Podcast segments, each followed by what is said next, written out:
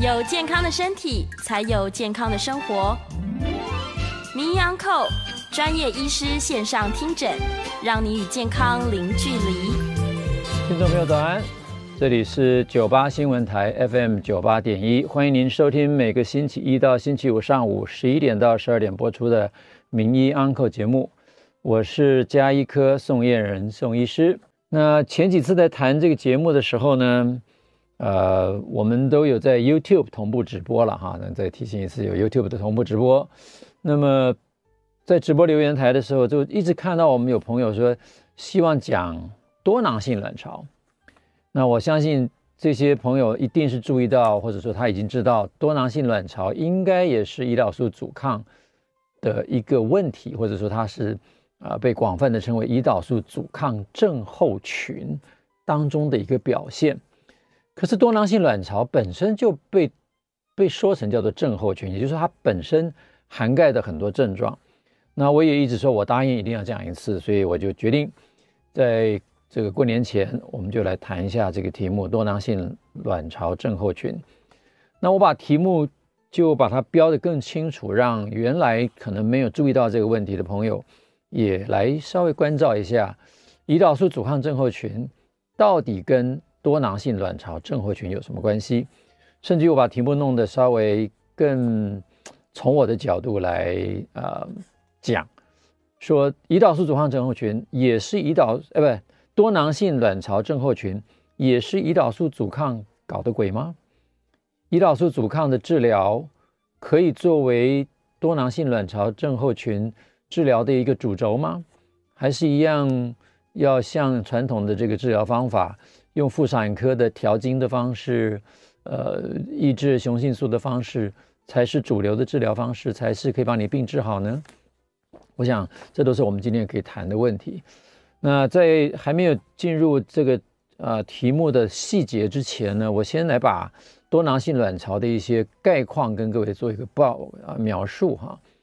那多囊性卵巢顾名思义，它就是卵巢里面有好多的囊啊，那比一般正常的女性也许多两倍到三倍的滤泡。那所谓滤泡，就是卵要成熟之前的一个结构。那在滤泡慢慢成熟之后， 到成熟到一个程度，它就会排卵，排卵之后呢，就会变成黄体素啊，黄体，黄体就会分泌黄体素，这是一个啊、呃、排卵的周期里面，我们的滤泡成熟到变成可以排卵，变成黄体。如果没有受孕的话，黄体就会退化啊。那等一下在我们的图里面会解释。那多囊性卵巢的女性呢，她的呃，顾名思义，她的卵巢里面就很多这个囊。那很多人就问说，那这个这个多囊跟胰岛素阻抗有什么关系？ 跟我们今天要谈的主题有什么关系？它到底会有什么症状？到底为什么要谈这个题目？发生率有多高？那根据统计呢，呃，多囊性卵巢症候群是我们在怀孕期间所谓的育龄妇女最常见的一种内分泌疾病，盛行率高达多少呢？呃，我们台湾的估计是五到十趴，那其实西方国家最近的估计更高达大概十二到十五趴。 那在不同的族群里面，它的盛行率有不同啊。那呃，其中一个说法是在，在在肥胖的妇女当中，有百分之九十五的人有胰岛素阻抗，而且其中有百分之五十的人可能会表现出多囊性卵巢的症候，所以它是一个呃非常影响很多人的一个问题。那当然你会问说，这么大一个问题，是这几年才受到重视的吗？呃，必须要讲。 是这几年才逐渐的发现，说它以惊人的速度在增加中。这个增加呢，跟我们目前所知道的一些慢性病，包括糖尿病、肥胖症、高血脂，几乎是同步在增加中。那很多脑筋比较这个敏锐的听众朋友或者是医生们，立刻就会把这个疾病跟我们现在的慢性病画上一个关联。 认为说这会不会是我们现在所看到的慢性病当中的一环？那过去我们都谈到，我们这些现代的慢性病，都跟我们在最近二三十年，甚至我们从应该更往前推，推到一九七零年代的末期，当全世界出现了一个很奇怪的饮食建议之后，似乎全世界就同步在增加这些慢性病。啊，那这个饮食建议是什么？最有名的就是一九七七年。美国的饮食金字塔，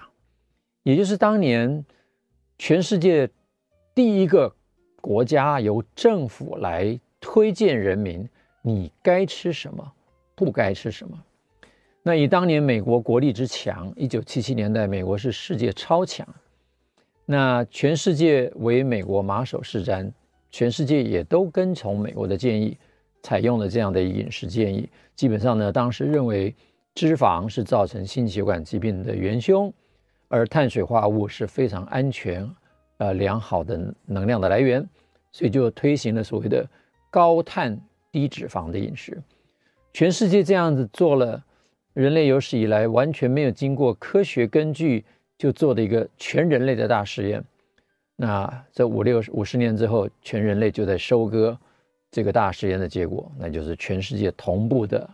肥胖症的大流行，糖尿病的大流行，而在女性呢，就是一个多囊性卵巢的严重的发生。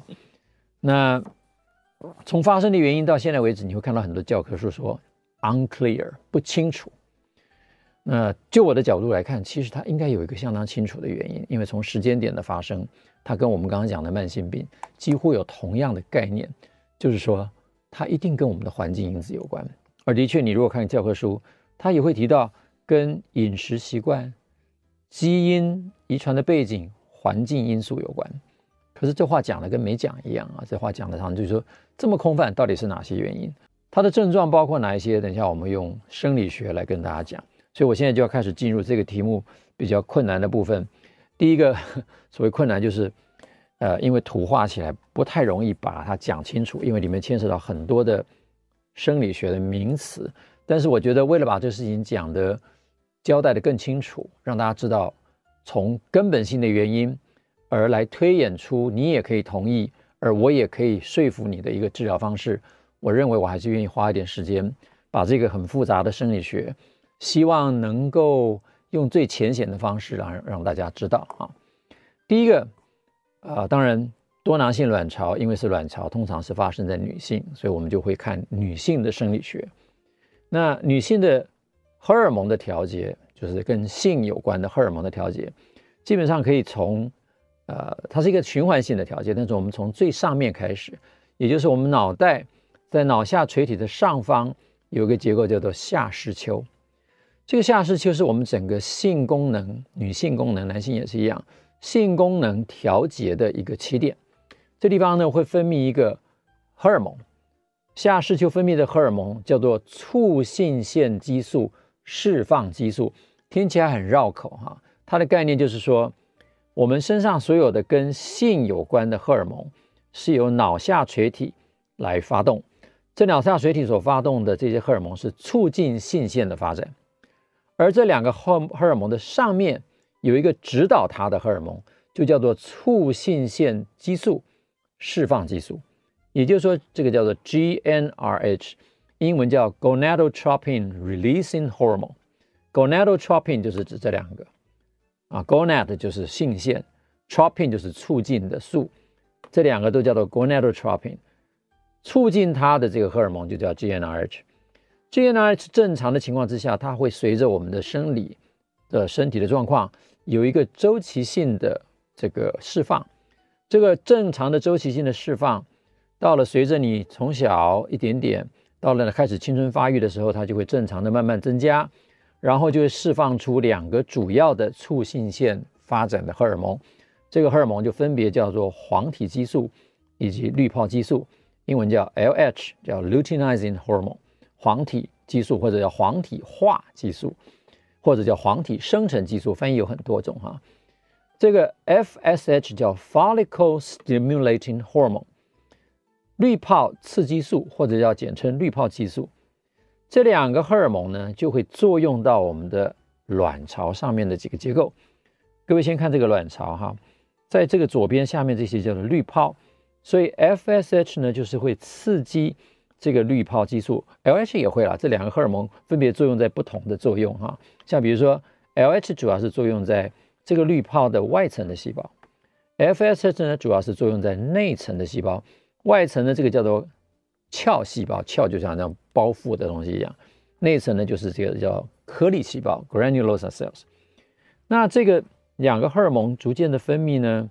先开始的时候是一个很稳定的分泌，所以滤泡就会慢慢的长大。在滤泡长大到一个程度，大概到你月经的第十四天的时候，它就会造成排卵。一排卵之后呢，这个剩下的鞘细胞，就是外围的这个细胞，就会转变成为另外一个结构，叫做黄体。所以黄体激素呢，就会刺激这个黄体不断的分泌，而黄体又会分泌一个荷尔蒙，叫做黄体素。那这个鞘细胞跟这个颗粒细胞，它里面所制造这两种不同的荷尔蒙，分别为黄体素跟动情素哈。那我这边特别再跟各位解释，黄体素的或者动情素都一样，它们的材料是什么？它们材料是胆固醇。所以为什么前面在我讲到跟胆固醇有关的这个疾病的时候，对于治疗胆固醇或者说胆固醇太高，用降胆固醇的药物，或者你吃食物当中你要吃很低胆固醇的食物，我都拿都会跟各位讲，胆固醇是我们身体需要的东西。你即使完全不吃胆固醇，你身体依然要合成胆固醇。可是今天你如果用一个药物去抑制胆固醇的生成，那你的性腺的合成就会出现性性激素的合成就会出现很大的问题啊！所以我们这个问题先抛开一边。那在鞘细胞呢，胆固醇就会变成黄体素，经过一个呃酵素。那经过第二个酵素呢，它就会变成雄性素。这个雄性素在鞘细胞的雄性素就会受到这个颗粒细胞里面的一个荷尔蒙的影响，叫做芳香酶，会把雄性素变成动情素或者叫雌激素啊。动情素和雌激素配合上黄体的作用，这个就会让我们的卵巢的里面的卵子不断的成熟，而在第十四天的时候，我们的 L H 跟 F S 两个会同时升高。这个时候呢，这个动情素跟黄体素也会同时升高，然后动情素会突然掉下来，这个时候促成排卵。之后呢，动情素的的的这个浓度会稍微下降，而黄体素就会开始负担后面的功能。那动情素跟黄体素到底有什么功能？动情素由滤泡的这个内层细胞分泌之后，它就会在这个滤泡成长的过程当中，促进你的子宫内膜的发育，所以内膜会慢慢的增厚，慢慢的增厚。等到排卵之后呢，黄体就会让这个增厚的子宫内膜里面长满了血管。所以这个时候如果排卵完了，我们怀了孕受精了，这个卵就会到发育成熟的这个子宫内膜，而且由黄体来继续支撑它，得到血管的供应，我们的胚胎就可以在子宫内膜里面生长，最后变成一个胎儿。可是如果今天发生了所谓的多囊性卵巢，它的第一个问题出现在哪里啊？这个图仍然是有一点点复杂哈。那第一个问题出现在这个排卵这个机制出了问题了，也就是说，呃，多囊性卵巢的人第一个被注意到的是，或者说在病理上第一件事情是，他不排卵。他为什么不排卵？他不排卵的原因，就是因为前面这些滤泡，它永远没有办法成熟到排卵这个状态。由于不排卵，它就没有后面的这个黄体的形成，因为这个卵还堆在里面。那由于不排卵，这个卵就变成一个大大的泡。第一次不排卵就多了一个泡，第二次呢又不排卵，它又多了第二个泡，所以它就产生了一大堆不排卵的一个泡泡，看起来在超音波下面看起来就会像空泡一样。因此就叫多囊性卵巢。而由于不排卵，就没有黄体素。没有黄体素呢，就产生一个很有趣的现象。这还是要回到第一章哈。前面这个黄体素哈，在怀孕在在这个形成之后，黄体素其实是会回馈去抑制下视丘的这个促性腺释放激素的释放。也就是说，如果我们在黄体的这个这个阶段，就是我们排卵后一直到月经这个来潮这个阶段，黄体素会使得你这个 L H 跟 F S H 不再上升，所以你不会造成第二次的排卵。因此黄体的存在会抑制排卵。那同样的，如果你这个时候怀孕了，黄体就会继续存在。慢慢的等到黄体期过了之后，胚胎就会取代这个啊黄体的功能，继续分泌黄体素。所以黄体素在整个怀孕期间都是高的，它都会抑制 F S H 跟 L H 分泌，所以你在怀孕期间你就不会再排卵，这是正常的生理功能。而今天多囊性卵巢的人，他如果第一个动作没有完成，他没有办法排卵。我们等一下再谈为什么他不排卵。没有排卵就没有黄体，没有黄体就不产生黄体素，没有黄体素，它这个黄体素就不会去回馈。所谓回馈就是当它量多的时候，它跟下视丘讲：哦，我现在有黄体素，你不要再释放这个呃促性素了。所以缺乏了这个呃回馈抑制之后，这个 G N R 值，这个促性腺激素释放激素就会大量的分泌，就会开始出现这个异常的律动。那这个异常律动之后，我们这个脑下垂体前叶的这个细胞，其中有两个细胞呢是分泌 L H 跟 F S H， 分泌 L H 的细胞会受到 G N R H 比较强烈的影响，所以就大量的释放 L H， 相对来讲比 F S H 大很多，所以我故意写这边写的很大，这边写的很小。所以在荷尔蒙的比例上面，当这件事情发生的时候， L H 大量增加， F S H 减少。因为 F S H 变少，所以它的滤泡成熟的就不好，所以滤泡成熟到一半，它永远没有办法成熟到可以排卵，因此这件事情就不断的发生，不断的发生呢，每一个滤泡都想办法要成熟，到这边又卡住了，下一个滤泡又在成熟，到这边又卡住了，所以就堆积了一大堆发育不成熟的滤泡，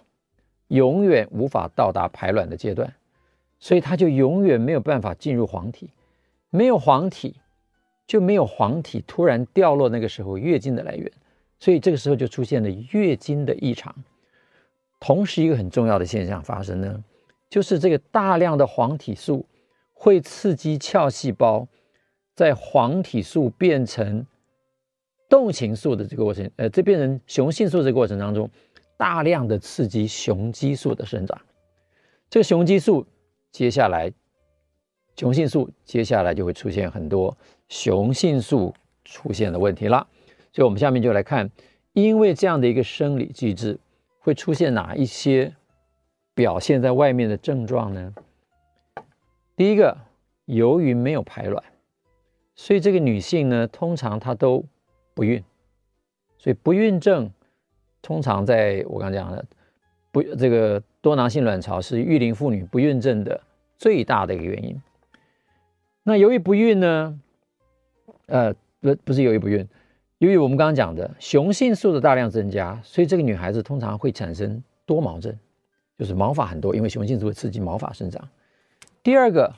她会产生很多痘痘，因为雄性素会在脸上长上痘痘，这个毛发通常产生在脸上、手上啊，或者阴毛很多，都是这个雄性素造成的。而女生雄性素一多，她也会出现像男生一样这样子雄性秃。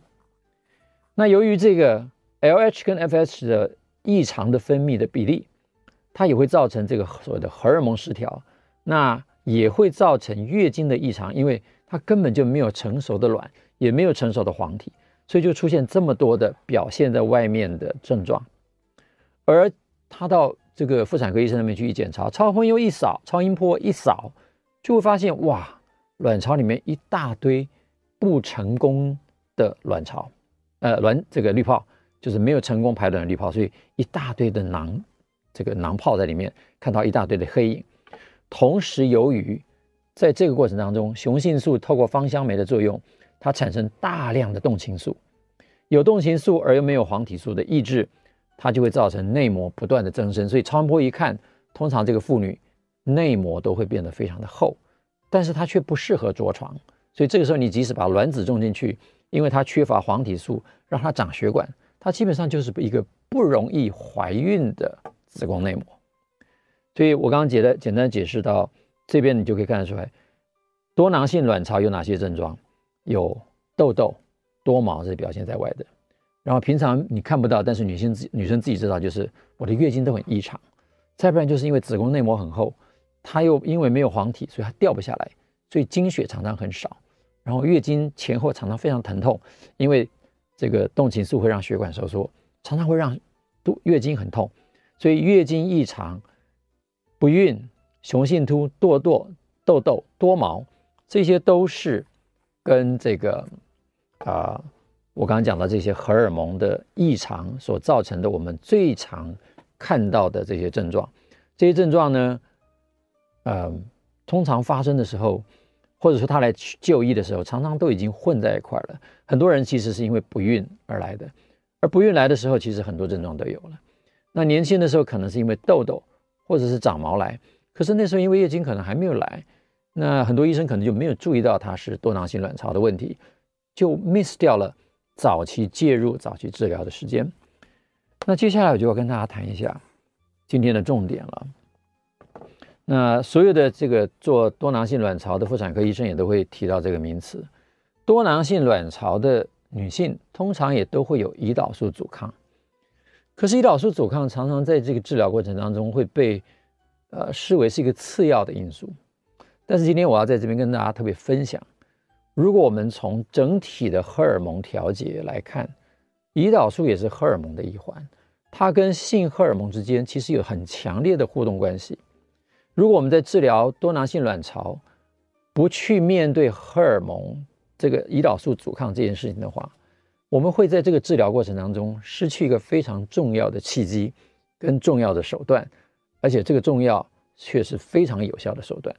所以我特别要在这边，在我们要进广告之前跟大家提，由于动情素呃，由于这个雄性素的增加，雄性素本身就会造成胰岛素阻抗，胰岛素阻抗就会造成胰岛素增多，那接下来就是一大串的胰岛素阻抗症候群所衍生的问题，而这个阻抗症候群又会回过来影响到性荷尔蒙。所以由于它的复杂性，我们呢先进一段广告，广告之后我们继续把重点放在胰岛素阻抗跟多囊性卵巢的关系以及解决之道，我们稍后回来。欢迎您回到 News 九八 名医 Uncle 的现场，我是、呃、家庭医学科宋晏仁宋医师。那这几年来我一直聚焦在糖尿病跟肥胖症的治疗，那也因为糖尿病跟肥胖症的关系，碰到了很多的多囊性卵巢的女性，她来的时候可能是因为肥胖，那可能是因为这个糖尿病，可是在问诊的过程当中，她才告诉我说她其实也有多囊，那我就会很很这个呃同情的跟她讲说，其实多囊性卵巢也是跟胰岛素阻抗跟肥胖症息息相关的一个疾病。那我们现在就来顺着上一节呃讲到的最后一段，来把胰岛素阻抗放到这个多囊性呃卵巢症候群里面来解释一下为什么它是相关的。那我们刚刚上一节提到了，由于呃在多囊性卵巢的病人，他的不排卵现象，因为不排卵而没有黄体的生成，没有黄体的生成就没有下视丘的这个回馈抑制，就会造成它的促性腺释放荷尔蒙的大量的异常的分泌，就会造成这个促性荷尔蒙 L H 跟 F H 的大量分泌，而造成在这个滤泡细胞上面的鞘细胞里面大量的产生雄性素，而这个雄性素呢，呃，就会在这个动情素这边也会产生大量的动情素了哈。那唯独不产生的就是黄体素。那雄性素呢，它天生就会造成胰岛素的敏感度降低，造成胰岛素阻抗的增加，而胰岛素阻抗增加，我们过去已经谈过很多次了。为了克服这个阻抗，你周边的胰岛素就会增加。好了，胰岛素一增加，就回到我们过去非常熟悉的一个结果，因为胰岛素就是一个制造脂肪的荷尔蒙，所以有多囊卵巢 的, 的, 的女性，通常慢慢的她就会体重增加，因为她的胰岛素阻抗越来越严重，胰岛素越来越多，就会造成脂肪的堆积，所以开始慢慢发胖。第二件事是这样，胰岛素本身也会造成肾上腺的提早发育。发育什么东西呢？通常肾上腺是分泌一些跟压力有关的荷尔蒙，可是透过胰岛素对它的影响，肾上腺也开始制造雄性素，所以就更恶化了胰岛素阻抗，也更恶化了因为雄性素而产生的多囊性的症状，毛发产生的更严重，痘痘变得更严重。那这个恶化的结果呢，胰岛素阻抗的增加又再刺激了胰岛素，胰岛素再增加雄性素，所以这个好像走不完的这个恶性循环就会逐渐的越来越恶化，那回馈的抑制情况就越来越不发生。因此多囊性卵巢就是一个像小旋风一样，从这个女性这个女孩子开始，当她初经还没来之前，她很可能就因为雄性素开始造成阻抗，由于阻抗造成胰岛素的增加，胰岛素的增加造成的雄性素的回馈抑制的发生，使得这个刚刚要出经的女孩子，她的 L H 她的黄体激素跟 F S 就开始失调，一失调之后她的卵就没办法成熟，一没办法成熟她的卵就没办法排卵，所以她第一次的排卵就不成功，排卵不成功黄体就不成功，黄体不成功就没有黄体激素，这个回馈抑制又不发生，所以这个脑下垂体又感受到你周边没有足够的东西，它又大量分泌，又造成了这个的异常，所以这个恶性循环真的是啊、呃，讲起来非常的可怜。接下来呢，这一章就要从刚刚的症状来谈到我们的治疗啊，因为我们很想来解决这个问题，那我们就来看看传统上怎么去治疗多囊性卵巢症候群。那我们刚刚讲到雄性激素多，它就会产生痘痘多毛，所以这是一个很多女孩子在呃大概青春期开始就会整天抱怨，我手毛为什么那么长，我为什么胡子上会长毛，然后为什么长了那么多痘痘，所以这很多女孩子也许一开始去求诊的原因。那也许碰到她的是皮肤科或者是医美的，就帮她除毛，帮她战斗啊，开了一些痘痘药，所以这是皮肤科会求诊。那等到开始呢，慢慢她长大了，开始月经开始要出现的时候，初经来的时候，呃、也许疼痛，呃，初潮通常妈妈也会讲的，哎呀，初经头面头几次大概都不太正常。结果过了一年、两年、十五、十六、十七岁，月经老是异常。这个女孩子呢，开始出现经前症候群，每一次月经都痛得不得了。为什么会痛？因为她的动情素太多，黄体素太少。不但如此，她由于没有排卵，她根本不知道她月经有没有来，开始就开始乱经。所以一开始我们常常觉得，哎，初经头几年大概经经期都不会太稳定，但是假如说两三年都还经期不稳定，这个女孩子可能开始会去找妇产科。妇产科的治疗会是什么？常常就会给调经药，也许就给你一个避孕药，避孕药一吃下去，哎，果然月经就来了。但是这是真的就治好了吗？不，那不是真的治好，因为我口服的这个这个所谓的 combination 的这个呃。避孕药啊，它里面就有动情素跟黄体素，所以它前面半半期呢，它给你动情素，让你的滤泡好像在生长，然后后半期给你黄体素，让你的子宫内膜也会增生，最后呢，它会有几天的空包蛋，比如有七天的空包蛋，比如说那个药虽然是二十八天，但最后七天是空包蛋。空包蛋的时候是里面什么都不含，一不含的时候，你的黄体素就大幅掉落，然后你因为前面这个避孕药所长起来的子宫内膜就会崩解。然后你就会有月经，你就感觉上你月经好像被调好了。治疗了几年呢，你也结婚了，也避孕了几年了之后，突然你想跟先生讲怀孕了，你就把月经这个避孕药停掉，停掉之后出现一个大麻烦了，你月经不来。停药之后居然没有月经，你就想说，哎，为什么我停药之后没有月经啊？然后也不怀孕，当然不会怀孕，为什么？因为你天生在这个过程当中。由于你只是治疗的这个症状，你根本就没有处理一个让你的这个呃月经的周期恢复正常，你的卵巢卵子从来没成熟过，你的月经只是因为避孕药造成的假象，而这个抑制雄性素也只是抑制你的表面上的那些症状，所以根本就没有解决这个问题。那后来呢，有一些外科手术，他们认为也许把这个囊拿掉之后，你的月经就会正常了。的确有一些外科手术把这个囊用显微手术的方式拿掉之后，的确也可以造成这个月经来潮，似乎很多经前症候群就不见了，但是它仍然无法怀孕。而且更重要的是，由于雄性素刚刚讲的造成的这个胰岛素阻抗，肥胖的情况越来越发生，所以等到你想要怀孕的时候，通常也会太胖，然后不孕科的医生就会告诉你说，你要去减重，减重可以增加怀孕的比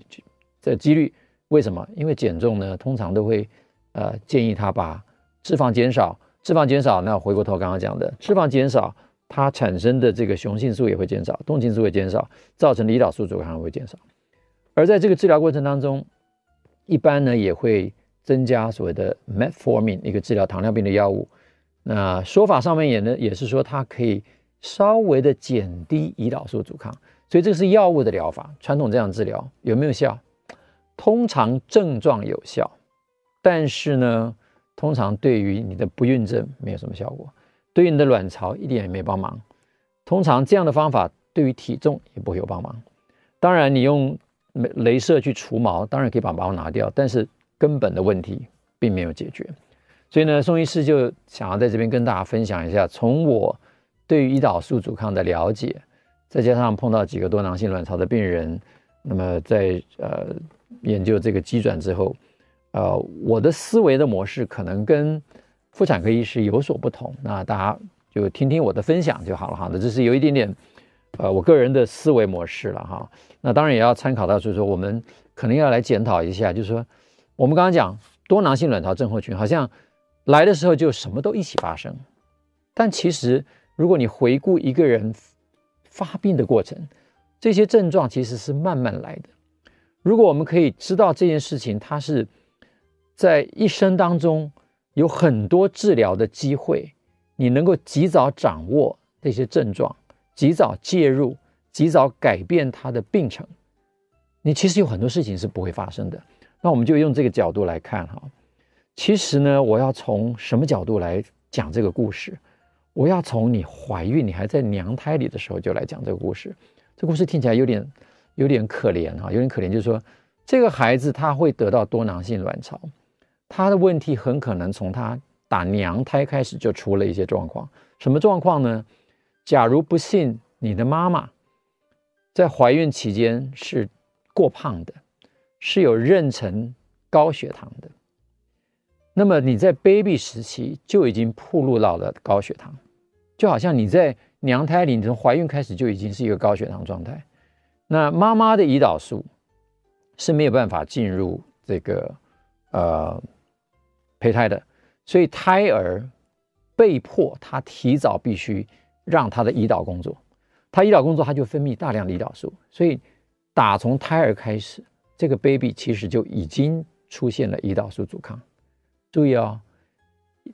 血糖升高，胰岛素要升高。我在前面的节目里面，之前跟大家分享里面，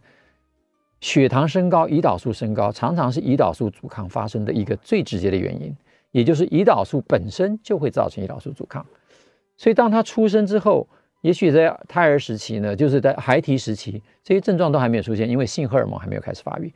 可是，一旦到了他青春期，他就出现一个症状，原来他的性这个雄性素就变多。其实你回头看了，有些小女孩，她的汗毛就是比较多的，手毛就是比较长的，她很有可能，她那个时候雄性素就是比一般的孩子多。等到她十五岁开始出现痘痘、多毛，这个时候其实就是一个治疗的契机。皮肤科医师其实应该有这个 sense。第二个，等到二十岁开始呢，她结婚啦，她或者说她开始交朋友了，她开始吃避孕药。那哎，避孕药吃下去之后，她月经开始正常，她 miss 掉了她月经异常的时间。慢慢的，他开始发现，他大学毕业的时候开始慢慢变重了，这个就是出现胰岛素阻抗的那些并发症。这个时候，如果你还没有去注意，那就来不及了。这个时候，减重科的医师就要开始去注意你月经的问题，你有没有服用避孕药啊？你有没有多毛的症状啊？如果这个时候注意到了，你也可以开始介入。等到他开始结婚，开始想怀孕了，避孕了几年，他把避孕药一拿掉，发现他开始没月经，开始不怀孕，这个时候他会去找妇产科医师。妇产科医师很可能这个时候就会开始诊断它是多囊性卵巢，可是它很可能当做不孕症来治疗，开始会取卵啊，打排卵针啊，让他想办法排卵，但是他却发现越打这个病人就越胖，因为他胰岛素阻抗越来越严重。最后到了不孕门诊，终于呢用植入了的方式让你进入这个这个人工怀孕，但是却发现你不容易怀孕，很容易流产，而且呢你开始很容易产生妊娠高血糖，加上呢你好不容易可能还会有糖尿病，那心血管疾病的风险、癌症的风险、失智的风险，这是后话。在这个阶段，其实都是我们可以介入的。注意到没有？这妊娠高血糖又会回到这里来。那这个复杂题目，我们先进一段广告，最后一节我们再来从这个角度来看到底什么时间点来介入多囊性卵巢最适合？我们稍后回来。欢迎您回到 News 九八名医 Uncle 的现场，我是家医科医师宋晏仁宋医师。那今天我们谈的题目呢是多囊性卵巢，我把题目定为说，多囊性卵巢也是胰岛素阻抗搞的鬼吗？答案是是的，多囊性卵巢其实有很大一部分是胰岛素阻抗，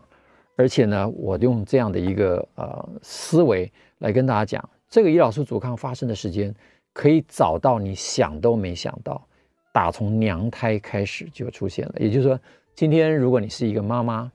请你做一个爱护你的胎儿的妈妈，不要认为一个人吃两个人补，你补到你的身体如果过重，造成你妊娠糖尿病，不要以为只有你的问题，这个妊娠的高血糖或者妊娠糖尿病严重的影响到胎儿的发展，不是只有胎儿变成长得很肥大的巨婴而已。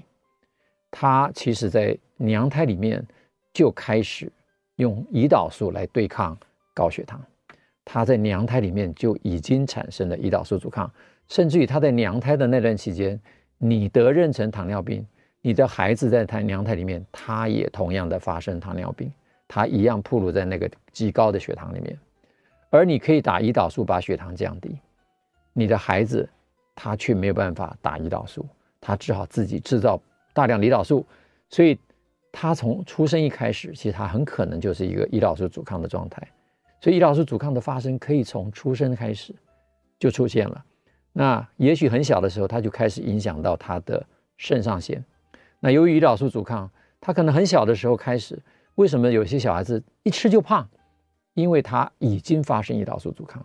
有些小孩子吃碳水化合物，他可以有很好的耐受性，可是有些孩子同样都是吃汉堡，他就比别人胖，因为他很小就发生了阻抗。所以有些小孩子一开始胖，等到这个少女如果到了青春期，她就开始发生多毛的症状。所以这个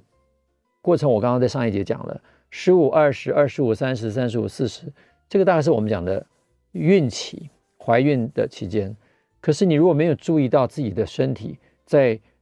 娘胎时候就开始出现了一些异常的状态，你常常会怪是遗传。那当然它在娘胎里面有一点点是先天的因素，可是后天你的饮食对它的这个易感性是完全不同的。而到了你在十五岁青春期之后，如果你还不知道自己有这些症状，还开始乱吃，你的症状就会一来一个一个的加重。也许小时候你还没那么胖，可是逐渐你会发现说，当你的月经异常，当你开始上班之后慢慢体重过重，你也许还是怪所谓的高热量食物，可是其实不是的，也许你很可能就是一个多囊性卵巢在下面作祟。而你因为吃了排卵药，也许你就从来没注意到自己月经是异常的，慢慢的你就出现这些问题。那这些问题呢，我刚刚已经讲了，传统的治疗会用这些调经药，用一些抑制雄性素的药，用美容的方法除毛，用皮肤科的方法，甚至于呢不孕症呢就给你呃用催这个呃促进卵子分泌，甚至于用人工受精的方法。可是你会发现，如果你是一个多囊的女性，你会发现你非常不容易怀孕。你非常不容易让这个孩子留住，甚至怀孕期间你非常容易得到妊娠高血糖。为什么？因为你本身就是胰岛素阻抗，多囊性卵巢的女性本身就是多囊性胰岛素阻抗，所以非常容易变成妊娠高血糖。而妊娠高血糖在怀孕期间，如果你怀的这个孩子是成功的，这个孩子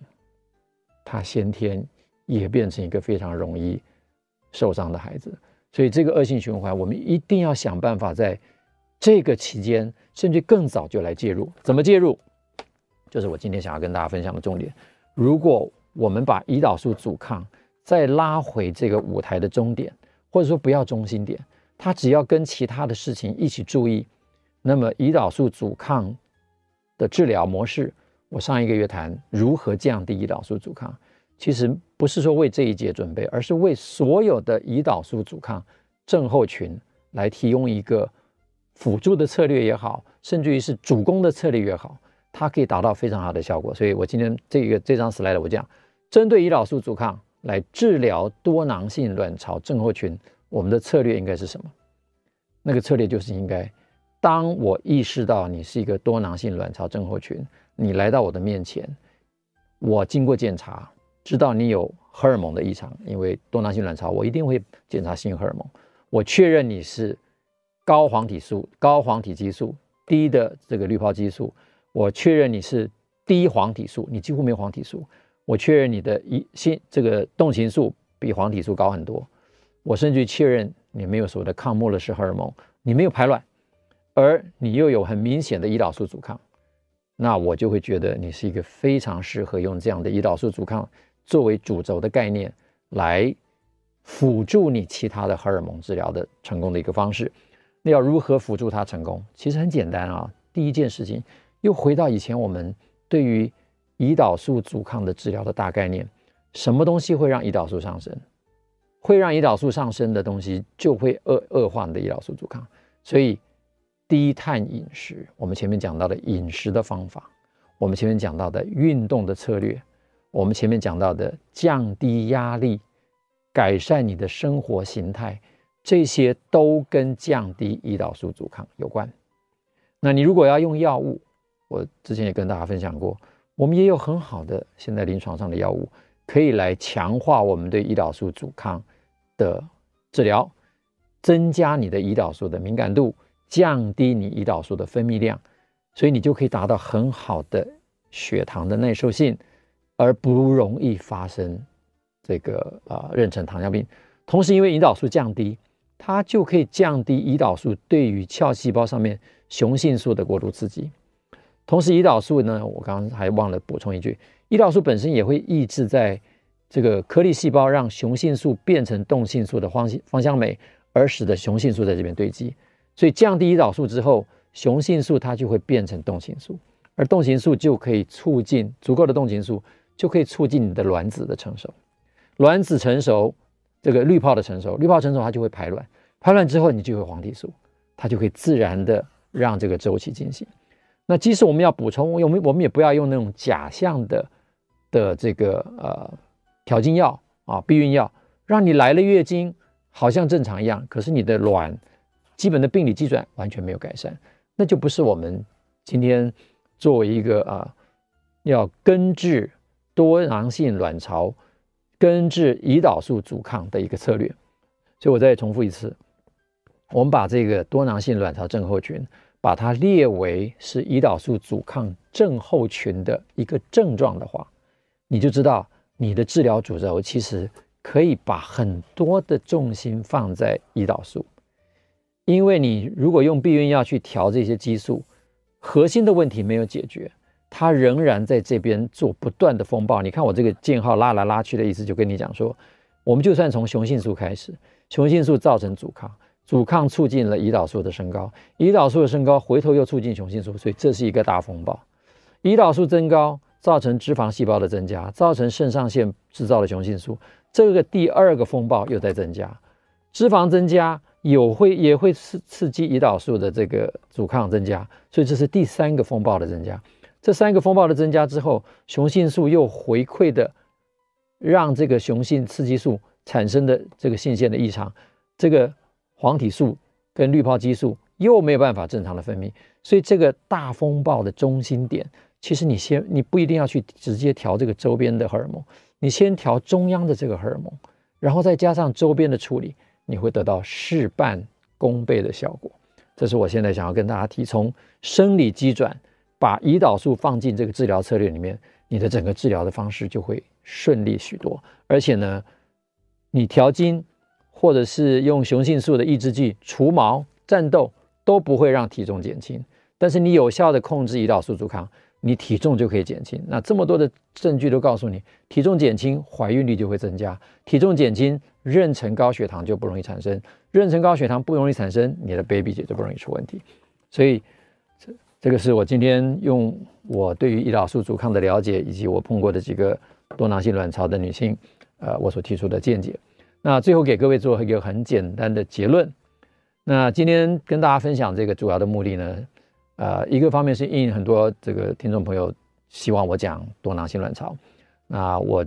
把它整理出来了，跟大家分享我的感我的观感。多囊性卵巢应该被视为所谓的胰岛素阻抗症候群的一个症状。第二个，降低胰岛素阻抗，我前面已经讲过这个策略了，它应该被视为治疗多囊性卵巢的一个重要的步骤，